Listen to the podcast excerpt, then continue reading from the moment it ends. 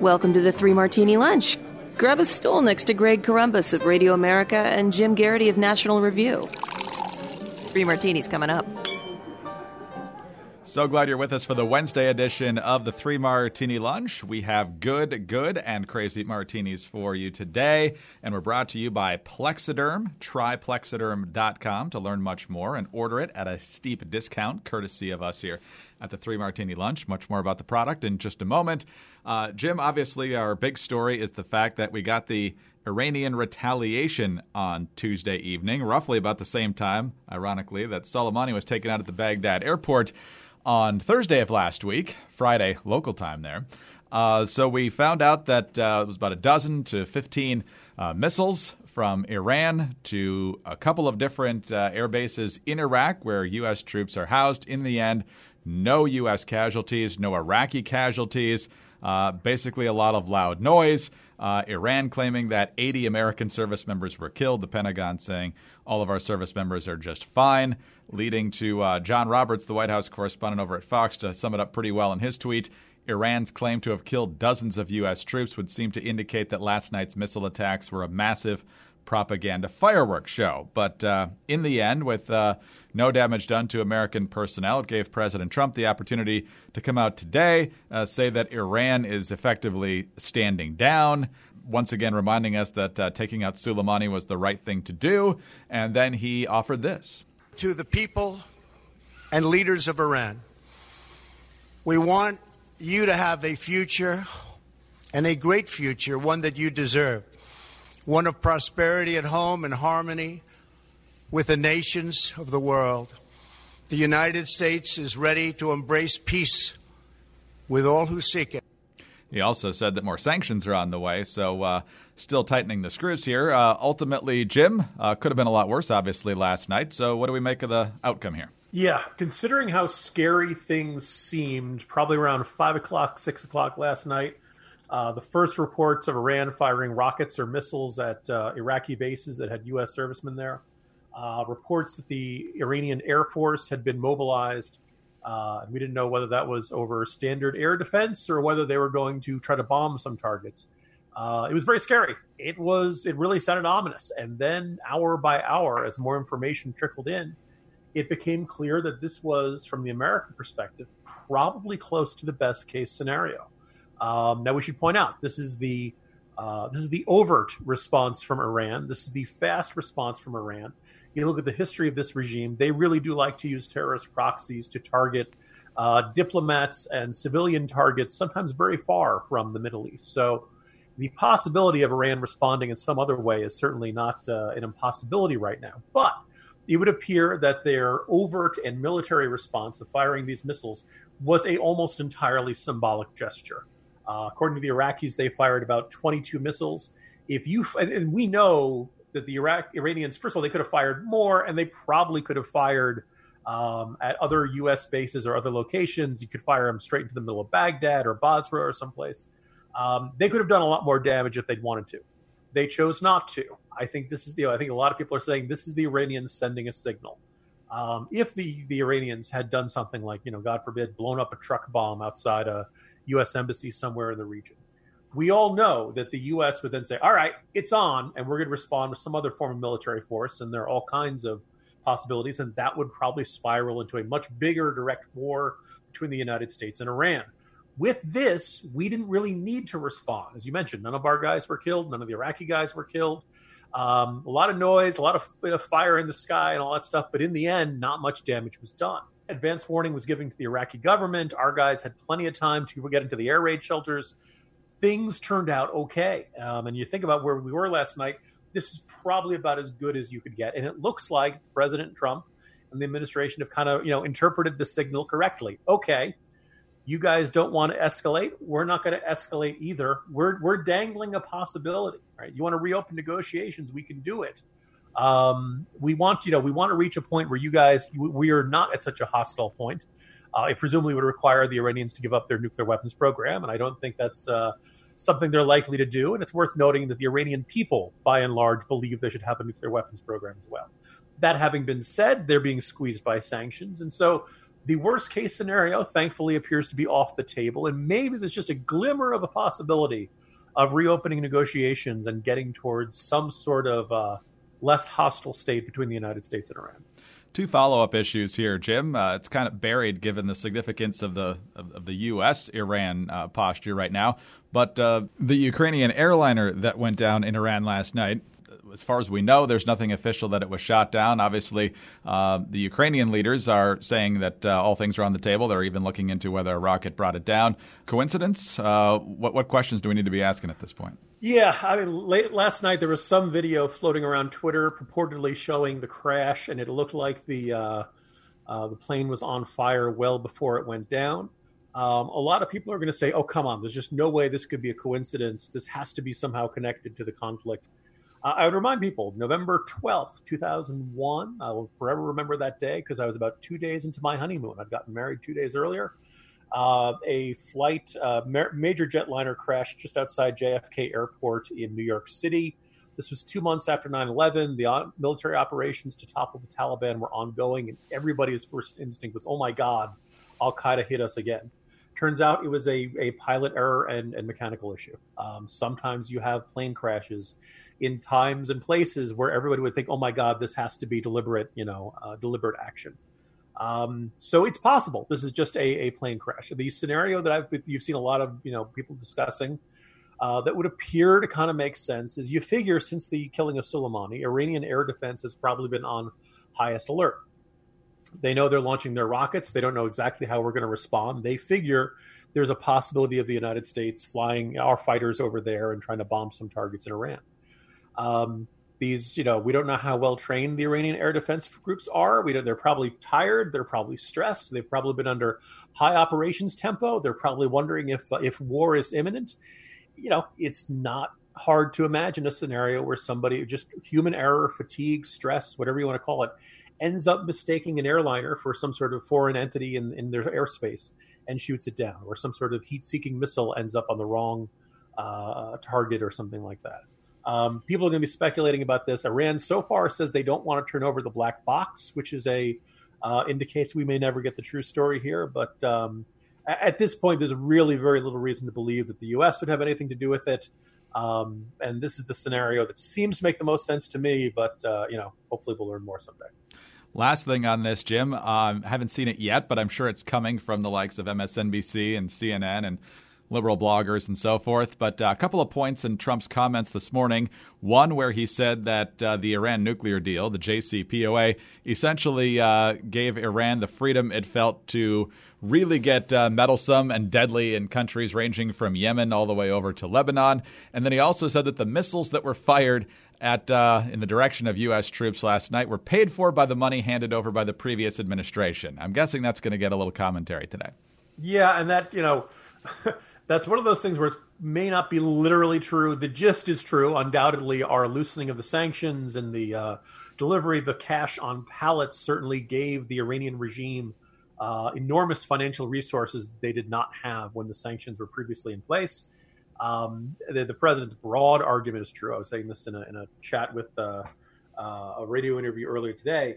The only way the Iran deal worked was if, in that window of 11 to 15 years, that the Iranians were pledging to not work on their nuclear pro- weapons program.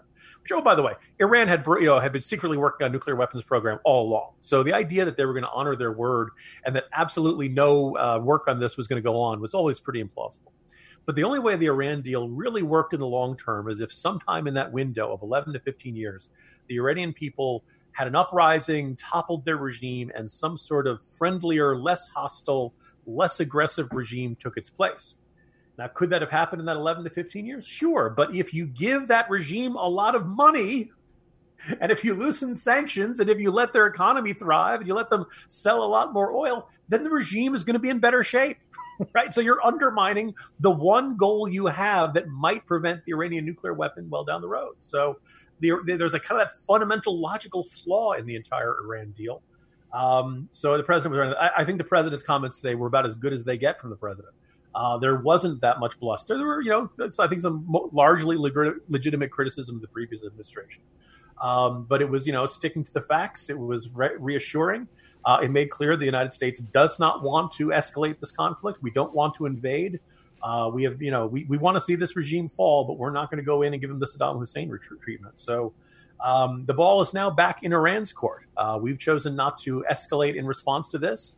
They gave us what seemed like a very symbolic response. And now the question is okay, Iran, your move, how do you want to move forward from this? And we'll see how things shake out. Yeah, it's interesting. We're watching Biden, especially, but uh, others also talking about how Trump pulling out of the JCPOA was uh, the reason for all the instability in the region. Then uh, Trump pointing out, as we have uh, over the past few years, that uh, the JCPOA did nothing to stabilize the region and probably did uh, make Iran more ambitious, given all the loopholes in the Iran nuclear deal, which is now half done anyway, Jim. It'll be this summer, five years already into the Iran nuclear deal, but now that we're out, the Iranians are out. Not really sure there is a deal anymore. But uh, let's talk about something a little happier, and that's keeping New Year's resolutions. If you used to think New Year, new me, eh, maybe more like New Year, new wrinkles. Well, with every passing year, we do look older, but now that's all changed thanks to a little bit of magic in a bottle. It's called Plexaderm Rapid Reduction Serum. Uh, it's like you turn the clock back instead of ringing in another new year. Plexaderm is a clinically studied serum that visibly eliminates your wrinkles, crow's feet, and under eye bags, literally in just minutes. It's the easiest New Year's resolution you can ever make. All you have to do is apply the powerful serum to any problem areas, and within 10 minutes, boom, new you. And the best part is there's no surgery, no Botox, it's all natural. Simply put, you will be blown away by the results. You can ring in 2020 with confidence, knowing that Plexaderm is going to give you smooth, younger looking skin in just minutes. The best part is it goes on clear, so nobody will even know that you're using it. You can leave your under eye bags and wrinkles way back in 2019 with Plexaderm. Say goodbye to those bags and wrinkles and say hello to the new you. Go to tryplexaderm.com and use our code Martini for 50% off plus an additional $10 off. That's right, 50% off plus an extra 10 bucks off. This offer is also available by calling 1-800-685-1292 and mentioning the code Martini. Plexaderm is backed by a 30-day money-back guarantee. Visit tryplexaderm.com today and use the promo code Martini at checkout. That's tryplexaderm, T R Y P L E X A D E R M dot com code martini. All right, Jim, let's move to our second good martini now. Always glad to have two of those. And it was almost a year ago. It was uh, mid January 2019 when the story about the Covington kids exploded in the national press uh, because the kids from Covington Catholic High School had been in town for the March for Life. They had a couple extra days before they went home. They stopped at the Lincoln Memorial, and that's when uh, Nathan Phillips uh, and Nick Sandmann came uh, nose to nose. The initial videos, initial reports made Sandmann out to be the villain. Uh, subsequent videos showed it much differently that Nathan Phillips uh, and his uh, and his drum uh, approached Sandmann, and Sandmann's smirk became uh, fodder for liberals saying he ought to be punched, including Reza Aslan saying he's never seen a more punchable face.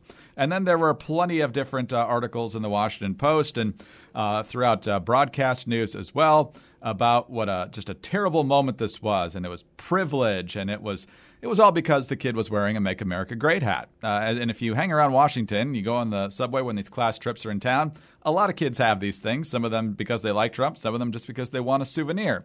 But anyway, the reason that this became a story is because the kid had a hat. And so then all these think pieces came about about how horrible and entitled and privileged Nick Sandmann and people like him are. Well, Nick Sandmann didn't take it lying down. He sued CNN. He sued the Washington Post. He sued NBC News.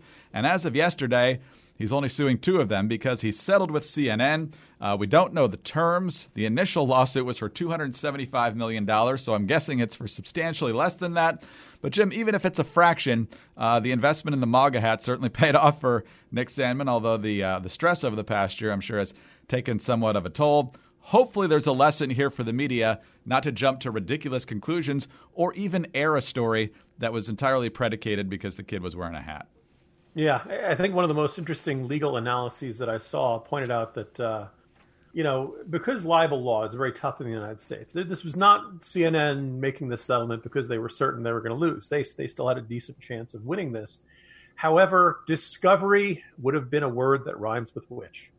Uh, it was going, you know, under discovery, the, the, you know, Covington lawyers would be able to say, I want to have all access to all of your emails regarding this story all of your internal communications memos, anything anybody wrote or said or did anything in preparation for this story. I want to look at that. And you know, it's a pretty safe bet. There was stuff in there that these uh, the various CNN producers and, and personnel over there would find very embarrassing. Uh, if this went down the way we think it did, they probably looked at it and said, "Aha! See those crazy MAGA kids? They're all a bunch of racists. Now we can we can really slam them, et cetera, et cetera." I'm speculating, but it's you know it seemed like a safe bet that there was something in there that CNN you know found worth not letting letting get released to the public, and as a result of it, hey, you know what? Let's let's get out the checkbook Let's make this problem go away. Uh, let's hope this whole thing goes away. Except my suspicion is is that most uh, consumers, particularly the kind of people who listen to this podcast, look, we're, we're never going to look at CNN quite the same way again, and we're not going to look at any mainstream media institutions. And it's not simply the Covington case, although I think that was a really spectacular, high-profile example of this.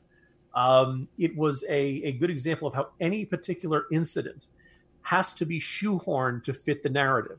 Um, that people it couldn't possibly be that somebody else was a uh, a, a malevolent force somebody you know the the uh, the, the black muslim group that was uh, the chanting and saying the uh, terrible things to these kids. It had to be these you know white suburban kids who are the evil ones. And in fact we see this again just a few weeks ago in the coverage of the anti-semitic attacks in new york if this was done by the kind of guys that actor Jussie Smollett said attacked him in Chicago, you know, white rednecks in MAGA caps, well, then the whole media would be going on this 24 7. And we'd see this as national, it's a national crisis, right?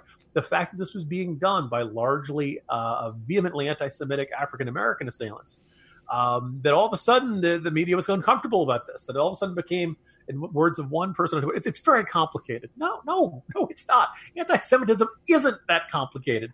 You know, real estate disputes do not justify, well, I've decided to hate Jews and stuff. You just, you know, don't get around that we see this pattern over and over again. The news really loves to tell you information that fits a narrative. If the news doesn't fit that narrative, you either get either gets ignored completely, it gets completely misreported, as in the case of the Covington kids, or you get you know best case scenario is you get kind of check the box journalism. There is an article, it runs on page A7, it's it's there. They didn't completely ignore it, but they certainly didn't focus on it. There certainly was no drumbeat, and there certainly was no uh, emphasis on this to say, hey, this is something you, the news consumer, needs to know about because it illustrates something important about the state of our world. No, that's exactly right. And uh, how much uh, attention they pay to school shootings uh, sometimes depends on the demographics of the of the shooter or other factors uh, that don't fit their narratives. It happens over and over and over again. And so, uh, as you know, the Three Martini Lunch is really your one stop shop for all issues cultural and, and media and uh, impacts on, on our lives. But if you're in the mood for a two stop journey on your, uh, on your podcast list, uh, you can head over to the Mock and Daisy Common Sense Cast. This is new from Radio America. And if you want another podcast that talks about the issues that matter, uh, this is another one that you should definitely check out. It's a weekly podcast, and each week they're talking about uh, things from from parenting to social media. Political correctness is a big issue for them, and the uh, importance of marriage, men, and, and family values. They definitely touch on politics, but often it's a dash of politics and a, and a lot of commentary uh, from two women who are smart, they're really funny, uh, and they're conservative moms. So find out more by going to chicksontheright.com or start listening on the Apple Podcast app, Spotify, or your favorite podcasting platform. Again, the Mock and Daisy Common Sense Cast. All right, Jim, let's move to our crazy martini now. And for that, back to Iran, because MSNBC, for some strange reason, decided it was important to have a live coverage of the Qasem Soleimani funeral. Now, remember, it had to be postponed because there was a stampede and was at least a dozen people died, maybe dozens and hundreds more injured. But nonetheless, uh, it finally happened, and MSNBC, for some reason, thought it was worth covering live. And how they covered it was quite nauseating. Cal Perry was actually in Iran, and obviously, if you're in Iran, you're kind of under the thumb of the Iranian regime for what you say, so everything's got to be pretty bland or even fawning over the uh, Iranian regime. Here's what he said. Yeah, you know, he's being buried as we speak, and it's happening actually next to his radio operator from the Iran Iraq War, something he requested. And it gives you a little insight into the kind of hero uh, that this man was in Iran. Uh, a million people died in the war between Iran and Iraq in the 80s, and so the Quds Force and so General Soleimani uh, became the the way for the Iranian military to fight its enemies abroad and not in Iran. And, and that really was their ethos, the principle. That's why you see Hezbollah along the border uh, with Israel. And you saw that war in 2006, the idea of fight Israel uh, in Lebanon and not Iran. In 2003, when the U.S. invaded Iraq, Qasem Soleimani was engaged um, in killing U.S. soldiers. The idea there fight the U.S. Um, in Iraq and not Iran. It, it, it really speaks to why uh, he was such a hero in Iran. Such a hero, Jim. He's such the just the victim in all these things, and had to fight back against those dastardly Israelis and Americans. But Allison Morris was not in Iran; she was in studio, and uh, she was fawning too. Cal, it's amazing as we're just watching these images of all the people out there. Uh, uh, you can hear uh, it would sound to me like prayers, uh, and, and, you could just see uh, the throngs of people, and their eyes are absolutely glued on what's happening. You just get the sense of how important this is to the people there, uh, and, and, you can see what it looks like. They are moving his body right now. It is just an absolutely incredible thing to be witnessing. Oh, Jim, could you tolerate another second of that? no, um, which is why I don't spend a lot of time watching MSNBC. Um, the, the one thing I would note, it, it is worth keeping in mind that the Washington Post had a columnist uh, or correspondent named Jason Rezaian, who was in jail, put in jail by the Iranians for several years on absolute BS trumped up charges, basically an attempt to use him as a bargaining chip. Um, you know, taking Americans hostage is kind of an old Iranian habit. Uh, doing it since 1979, and that's arguably what they're best at. So I can understand why American correspondents would be uh, take a certain tone in their coverage from live on the ground in Tehran, wanting to stay in on good terms with their uh, with the government officials who are undoubtedly minding them and monitoring them. You don't want the Iranian government cutting your signal. You don't want them arresting you. You don't want them uh, doing other things. So on the one hand, and there's always been this question for Western journalism agencies: if you have an unfree regime like this, like Saddam Hussein's Iraq, like North Korea, is it worth it? And most of the time, their attitude is yes, it is worth it. We want to get those pictures from live on the ground. We want to be able to quote the, what the Iranian government is saying or what these you know hostile governments are saying. The news value is worth it, even if it means we kind of have to play by the rules of the uh, of that you know this this authoritarian government there. This kind of ties very closely to another statement on MSNBC last night when they were reporting that the Iranian government was claiming think was it 80 U.S. troops had been killed or something. You know, like they can see that, like like they're going to know that that quickly after a missile strike. It takes time to do uh, damage assessments and things like that. MSNBC reported it. My sense on this is simple: if, if an Iranian, if a authoritarian government uh, may, says something, makes a claim like that, the fact that they're saying it is news, and you should report that. But you also should point out know, right there as you're saying it, that this is probably foreign disinformation. This is probably propaganda. That if you yourself have not verified it, you, you know, don't use the word stated or said. Use the word claimed, maybe asserted. Right? You know, um, you know, in the end, these were unproven claims that were basically designed to make the Iranians beat their chests and feel like they did such a, they, you know, struck a harsh blow to the Americans and all that kind of stuff. Um, I don't. Be- I, believe that we, as news consumers in the West, are better off knowing what these foreign governments are saying and what they're saying to their own people. But at the same time, there's nothing that says we have to play along with it. And I feel like both this and the idea of live coverage of uh, uh, of, of, you know Soleimani's funeral. Greg, there are a lot of Americans who don't get live coverage of their funerals. Uh, somebody had noted the cover, the Soleimani uh, headline, obituary headline in the New York Times, comparing it to Sam Wyche the former Bengals and somewhere else coach, Tampa, uh, that he had once gotten in trouble for not allowing a woman reporter in the locker room. That was right there in the headline. Yeah. As far as the New York Times was concerned, that was the single most important thing Sam Wyche had done in his life. He took the Bengals to a Super Bowl at one point. So, you know, anyway, so just an example of like, there is a an uncharacter, you know, the, the, the austere religious scholar al Baghdadi, you know, there is this weird reverence that comes out in the mainstream media when it comes to these kinds of figures that ironically almost never gets extended to American religious figures. Absolutely not. Absolutely not. It's just absolutely appalling. I just wonder. I mean, the pictures are helpful, I guess, but uh, when you have Lester Holt over there in Iran, it reminds me of Lester Holt in North Korea before the Olympics a couple years ago, goes in there and basically spouts the party line or nods along while someone gives the party line. Uh, the pictures might be nice, but it doesn't uh, advance truth or real journalism, as far as I'm concerned. Yeah, I mean, my suspicion, Greg, is this all goes back to Bernie Shaw and Peter Arnett in the uh, in that hotel room in Baghdad uh, in the Persian Gulf War.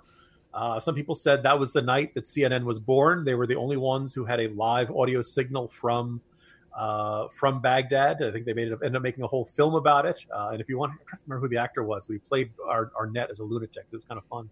Um, but the gist being, at that moment, everybody who was watching news coverage, you're probably clicking around to all the channels, but all of a sudden it's like, wait, are you see CNN's got this live? Are you watching this? And just the you know, just think about the, the miracles of modern technology that you can know this is what it looks like you know when inside the capital of a foreign country that the united states is at war at right didn't have that in vietnam didn't have that during world war ii um, just an unbelievable kind of instantaneous you know news coverage of, of the anti-aircraft guns and what they were seeing and what they were hearing and things like that so on the one hand this is really you know you can understand why journalists want to do this and they want to replicate that moment of like you know this is what is going on on the ground where the war is going on um, but for obvious reasons, you have to end up playing by the rules of the, uh, the, the local government, and very often they're not interested in letting the truth get out. They're only letting their version of the narrative get out. Yeah. Well, overall, a good day, though. Iran effectively stands down, at least for now. Uh, Nick Sandmann just got really rich, courtesy of CNN's bogus reporting, and uh, MSNBC further exposed for whatever it is they're doing now. Jim, not a bad day. Indeed, Greg. All right, that's it for the uh, Wednesday edition of the Three Martini Lunch. Don't forget to visit our friends over at Plexaderm, tryplexaderm.com, code Martini, and tune in again Thursday for the next Three Martini Lunch.